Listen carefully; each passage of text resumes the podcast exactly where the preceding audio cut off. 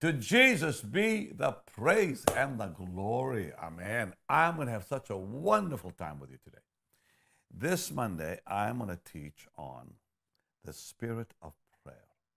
You know, the Lord has done much in my life, and I've learned a lot about the Holy Spirit, what the Bible says about the precious Holy Spirit, whom we need daily in our life.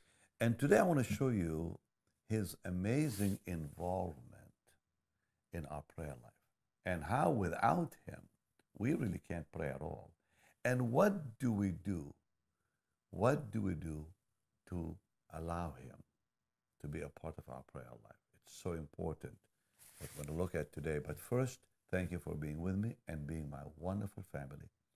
And let's pray. Blessed, blessed Holy Spirit, we come today looking for your guidance, your truth, Bless us, Lord, with your word and your truth. Establish us in your word. In Jesus' wonderful name, be our teacher, sweet Holy Spirit. And God's people said, Amen and Amen. I want to begin by saying a person is no bigger than his or her prayer life. Really, a Christian is no bigger than his or her prayer life. And frankly, what a man is on his knees before God, that he is and no more. So, what a person is on his knees, that he is and no more, because it shows, it declares who he is. Mary, the mother of Jesus, when the angel Gabriel came and said, You are chosen to be the mother of the Son of God. Her question was, How shall this be? And the answer was powerful the Holy Ghost. Now, think about this for just a moment. Here she was, a young lady. The angel of God shows up and says, You're chosen to be the mother of the Son of God. She was not married. And she asked, How? The answer was, The Holy Ghost will overshadow thee. That's in Luke 1 34 and 35. So we may have a question ourselves on, well, how can I have victory? There's one answer the Holy Ghost. Uh, how can I have power in my life? One answer the Holy Ghost. How can I know the Lord? In depth? The answer, the Holy Ghost. How can I know the truth of God's Word? The answer is the Holy Ghost. So, any question you have, there's only one answer the Holy Spirit. And I think it's important that we understand that the Holy Spirit is the one who is the Spirit of prayer. He's called the Spirit of prayer. So turn with me to Romans 8 and let's look at verse 26 and 27 because I really want to show you what, what is prayer in the Spirit? What is it to pray in the Spirit? We're told that all our prayer should be in the Spirit. So, how do I how do I pray properly? So it says in Romans 8:26, likewise the Spirit also helpeth our infirmities for we know not what we should pray for as we ought. But the Spirit Himself maketh intercession for us with groanings which cannot be uttered. How powerful. And he that searcheth the hearts knoweth what is the mind of the Spirit, because he maketh intercession for the saints according to the will of God. So the minister of the Holy Spirit really is God's answer to our weaknesses, to our inability in the realm of prayer, in the realm of the Spirit.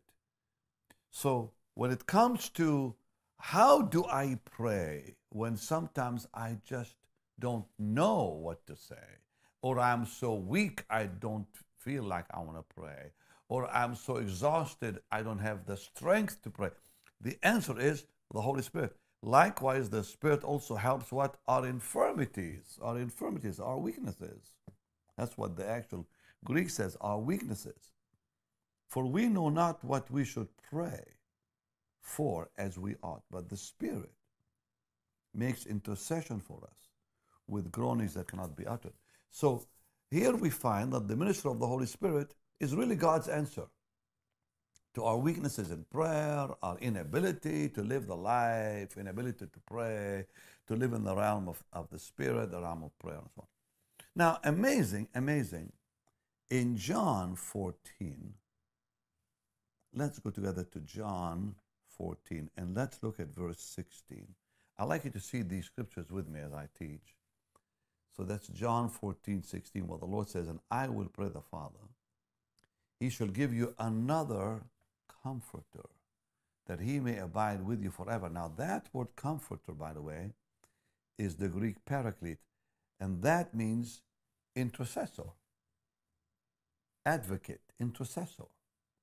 So the Lord called the Holy Spirit advocate, paraclete, helper, comforter. But that word also means intercessor. That's what the word advocate means, by the way, intercessor. So in First John, I want to show you something beautiful here. In First John chapter 2, let's go all together to First John 2 and verse 1. It says in verse 1 My little children, these things I write unto you, that ye sin not. And if any man sin, we have an advocate with the Father, Jesus Christ the righteous. Again, the word advocate is mentioned in second, in First John 2, I should say, verse 1. And if you look up at the Greek, it means intercessor. So we have two intercessors. Isn't that wonderful? So the Lord Jesus is our intercessor in heaven, and the Holy Spirit is our intercessor within our hearts. So we can't lose. No one, not one, will ever be defeated unless they consent to be defeated. You and I cannot be defeated unless we decide to be defeated. So in in Hebrews 7, in Hebrews 7:25, let's let's look at that. Because I really want to help you understand how the Holy Spirit helps us in our prayer life. And so that's why I'm teaching on the prayer of the Spirit, the Spirit of prayer. So let's look at Hebrews 7. Let's look at verse 25. It says, Wherefore he is able also to save them to the uttermost that come unto God by him, seeing he ever liveth to make intercession for them. Now, I want to say something here I don't want you to miss. Um, the Lord Jesus, who intercedes for us in heaven, is not looking for our cooperation whether we are hot, whether we are cold, because it says He prays for us forever before the throne. Yet the Holy Spirit, when He prays, when He intercedes through us, He requires our cooperation. So, one more time. The Lord Jesus in heaven is praying for us without our cooperation. But the Holy Spirit is praying for us and through us, but He needs our cooperation. You see the difference? Now, why do I say that? Well, if you look at John 17, we have a very powerful portion here that a lot of people miss when they when they read this beautiful verse. The Lord Jesus said, I pray for them I pray not for the world. I'm not interceding for the world. I pray for them. Look, look at John 17, verse 9. I pray for them. I pray not for the world. So the Lord Jesus is not praying for anyone outside his family. anyone who is not saved. Get that, please. The Lord is not praying for anyone who is not saved. He's praying for his own because it says, But for them which thou hast given me. Beautiful. I pray for them that you've given me. I'm not praying for the world. I'm praying for them that you've given me because they are thine, they are yours. Yet the Holy Spirit through us prays for the unbeliever. That's a very amazing thing when you think about it. That the Lord Jesus is praying for the church, the Holy Spirit is praying for the church and for our loved ones who are not believers yet. So you see the difference. The Lord Jesus is not looking for our cooperation when he prays. Yet the Holy Spirit is looking for our cooperation when he prays because he wants our surrender. The Lord Jesus is not asking us to help him in his intercessory office. Yet the Holy Spirit is asking for our cooperation because when, when you look again at Romans 8, just one more time, let's go back to Romans 8 and notice what it says because you know this is so important that we see every word. It says, likewise, the Spirit also helps our weaknesses. So he's involved in helping us, for we know not what we should pray. In other words, we must be involved by surrendering to him, since we don't know what to ask for, we don't know what to pray for, we allow Him to take over. We allow Him to pray through us with groanings that, that cannot be uttered. Meaning, He is waiting for us to surrender before He really prays through us. So the Lord Jesus is not waiting for us to surrender before He prays through us. He's in heaven. He's praying for us in glory. The Holy Spirit is praying for us and through us. Remember that. The Lord Jesus is not praying through us in glory. He's praying for us in glory. But the Holy Ghost on earth is praying for us and through us. That's why he needs our surrender and cooperation. So, with Jesus, we are the object. With the Holy Spirit, we are the vehicle. Please say that. With the Lord Jesus, we are the object of prayer. With the Holy Spirit, we are the vehicle of prayer. So it's very, very important we really capture this that we are involved in that office of intercession. When the Lord, the Holy Spirit, takes over, we become involved in that. We surrender to the Lord. And how beautiful that is. All right. Now, remember in Zechariah uh, 12.10, the Holy Spirit is called the Spirit of prayer. I think this is very, very important to understand. He is the Spirit of prayer. He is, He, the Spirit of the Lord, is the Spirit of prayer. Therefore, when He touches our life, we become people of prayer.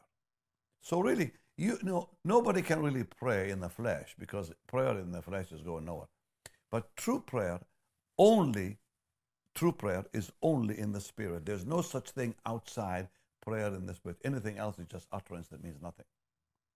So when you look at, at Zechariah 12:10, it says, For I will pour, and I will pour upon the house of David, upon the inhabitants of Jerusalem, the spirit of grace and of supplications, and they shall look upon me whom they have pierced, and they shall mourn for him as one mourns for his only son. But who's the one doing this in them?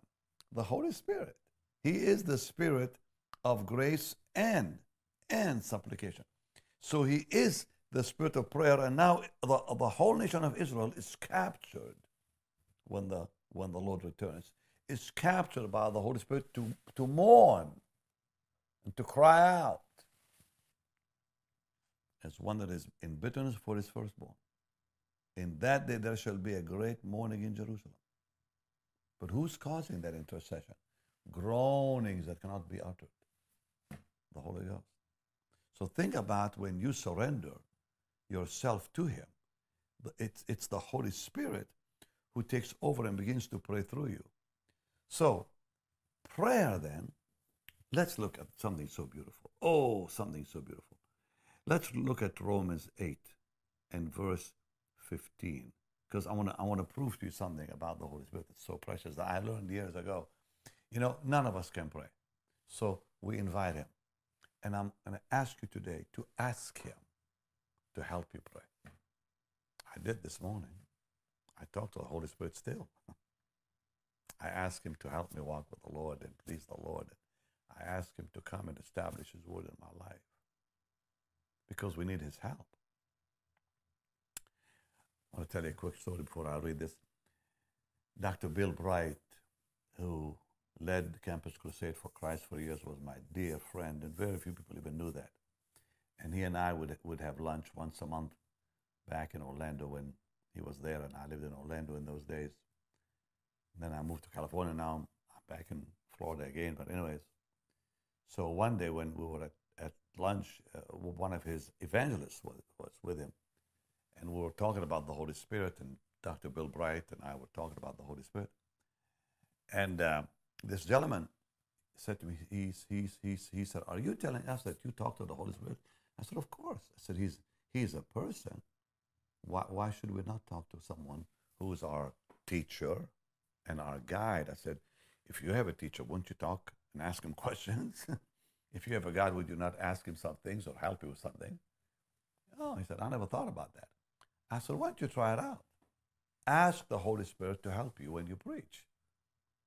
So about three months later, we were back at, at lunch and, and he was there. And like I said, I'm with I was, you know, I went to lunch with Dr. Bright once a month, but this man hadn't come for three months. Then he came back. And he says to Dr. Bright, he says, Benny was right. He says, it's, it's real. He says, I've been asking the Holy Spirit to help me evangelize. I've seen more people saved in the last three months than I have seen in years. Well, I said, well, but he, he is our helper. He is our teacher, our guide, our comforter. He is the, the one who's doing the work, and that's what Jesus said. So think about this. He is also the one who helps us, enables us to cry out, Abba Father. So who's really crying out, Abba Father? Well, it's the Holy Spirit and us together. Because look, Romans 8:15, for you have not received the spirit of bondage again to fear, but you've received the spirit of adoption, whereby we cry, Abba Father. If you look at, at Galatians 4 6, it's we who are crying again by the Holy Spirit. So in Romans 8:15, let's just look. This is awesome. I love it. Okay. Look, look at uh, Galatians 4 6. And because you are sons, God has sent forth the Spirit of His Son into your hearts, crying, Abba, Father. So in Romans 8.15, we're crying. In, in Galatians 4 6, he's crying. It's a coming together of crying out, Abba, Father. So you and I cannot say Abba, Father without the Holy Spirit. Galatians 4 6, he's crying. Romans 8 15, we are crying. But the cry is coming from the Holy Spirit through us, basically. So you see the oneness.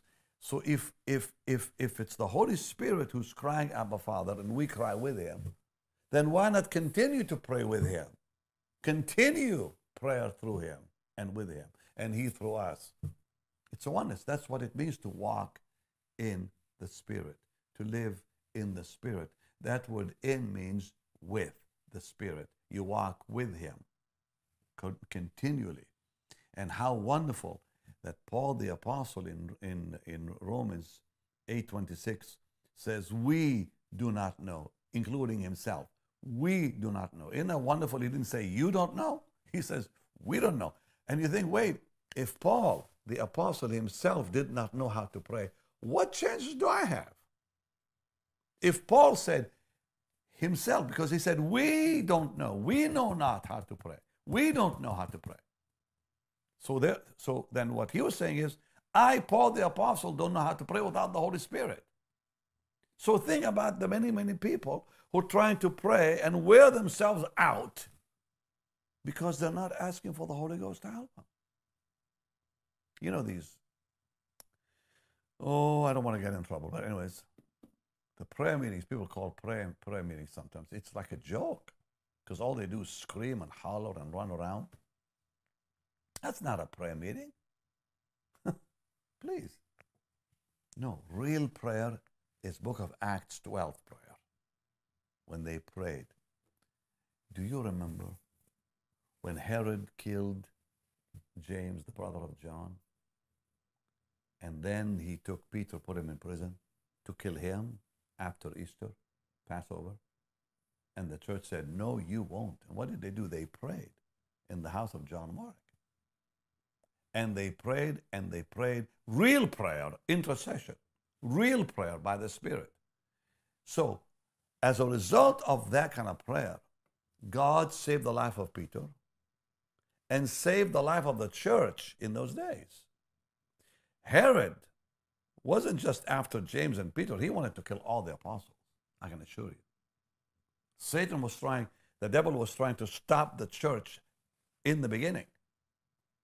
And the church most likely didn't realize that uh, prayer has to continue intensely. And so James was killed, and then they all woke up. Let's not, ha- let's not allow it again. And they prayed. And we see later Peter still, still alive in Antioch because Paul mentions him in, in the book of Galatians that he was there. So, prayer saved the life of the church. And how we need that again today. Because think about all that's happening out there. We need to pray, but how? How? By inviting the Holy Spirit to pray through us. To pray through us. But right now, let's pray. Wonderful Lord, I thank you for your word. And blessed Holy Spirit, we invite you. We welcome you into our lives, into our prayer life. We ask you, Lord, we ask you, precious Holy Spirit, to be the intercessor in our life, in our hearts, because we don't know how to intercede. We don't know how to pray. Only you know how to pray. Bless your people, Lord. I pray right now with that. I stretch my hands towards them and I pray for each one of them that they will come to that place of fulfillment in prayer, fullness in you, Lord Jesus, for your glory and honor. And God's people said, Amen. Okay. It's time to give to the Lord's work. And remember, giving is not optional, giving is the law. Giving is the law of God. Jesus said, Give. And he didn't say when you feel like it. he said, Give, it shall be given unto you. Paul the Apostle wrote a large letter that fills two chapters in Second Corinthians as he took an offering for the saints in Jerusalem, for the ministry in Jerusalem. And he said very, very clearly God loves a cheerful giver, and God gives seed to the people who sow and continue to sow. And he said, if we sow sparingly, we're going to reap sparingly. And he talked about how eager the church in Macedonia was to give, that they were entreating the, the, the apostles to take their gift, and they were poor people. But God blessed them in many, many ways for their obedience. And so giving is in the Bible. Giving is the commandment of God. He said, No man will appear before him empty. That's all. That's a command. Let no man come before me empty. So when we come to the Lord, it's honor. It's honor. You see, we honor him with our giving. It says, honor the Lord with your substance. Honor him with the first fruits of all your increase. So will your barns be filled with plenty, your presses will burst out with new wine. It's about honor. It's not giving grudgingly. It's not, oh, you know, I, here we go again. Then God says, you know what, I don't want it. But when we come cheerfully to honor Him because we love Him so much, and it's not about the size of the gift, it's about the faith within. See, it's the amount of faith released with that gift that makes a big difference with God. So today, give, no matter how big or how small the amount is, give, and God will bless you and He'll prosper you because that's His promise. He's God Almighty. Lord, bless them as they obey you. Bless them as they give to your work. I give you the praise. And Lord, keep them safe financially. Keep them safe in the future. and their families in Jesus' name and meet every need in their life. Amen and amen. All right. It's time to give, so you can go ahead and sow your seed. And you know, by, by the way, if God begins to bless you and everything is fine, you'll never recognize His hand. But when He begins to bless you and things are tough there like they are now, you'll, you'll know this is only God that can do that. So you can sow on the platform you're watching me on. You can go to our website, bennyhinn.org, or you can simply text BHM 45777. I'll see you tomorrow. Don't miss it. And, and by the way, share this teaching with everyone that follows you on social media because this is really needed. Much love. Shalom. Benny Hinn Ministries has stayed on the cutting edge for the past five decades, making the move from analog television to digital broadcasts, HDTV, the internet, streaming live events, and social media. Today's fast changing, bold new world brings an entirely new set of challenges. What we did in 1974 when this ministry began, or in 2000, or even 2022, will not be effective in 2023, and who knows what 2024 and beyond will bring. Benny Hinn's ministry has been at the forefront of each innovation that provides a better way of taking the gospel of Jesus Christ to the world more effectively and efficiently. Today, more than ever before, we stand on the edge of a bold new world. From the beginning, the Lord made it clear that keeping and storing all archives and resources should be a top priority. This is a new hour. This is the Joshua generation. Now, I want to tell you something. The first thing God said to Moses is go down. The first thing he said to Joshua is arise. We're not a people who are going down. We're ones who are rising up. Controlled temperature storage facilities, time has been the enemy. Tape warping, decay, housing detachments, cracks, shredding, and breakdowns happen. Older tapes break, disintegrate, and require surgical type methods of restoration. Thus far, we've rescued and digitized 10,500 of the 13,437 tapes from the past half century. To God be the glory. A conservative estimate to finish this digitation process is a million dollars to restore the final 30% of these disintegrating tapes and move everything over to a much more permanent digital format. The project, already started, can be completed fairly quickly. Imagine, if you will, what could happen if all of our digitized material could be used to translate everything into every language on Earth. It is possible. Even better, how exciting would it be to translate these materials using the same voice as originally spoken, yet in all of the different dialects around the world? Pastor Benny speaks several languages, but imagine if his teachings became available online with him speaking in Swahili, Mandarin, Portuguese, Belarusian, or Cherokee. This amazing AI tool will be useful around the world.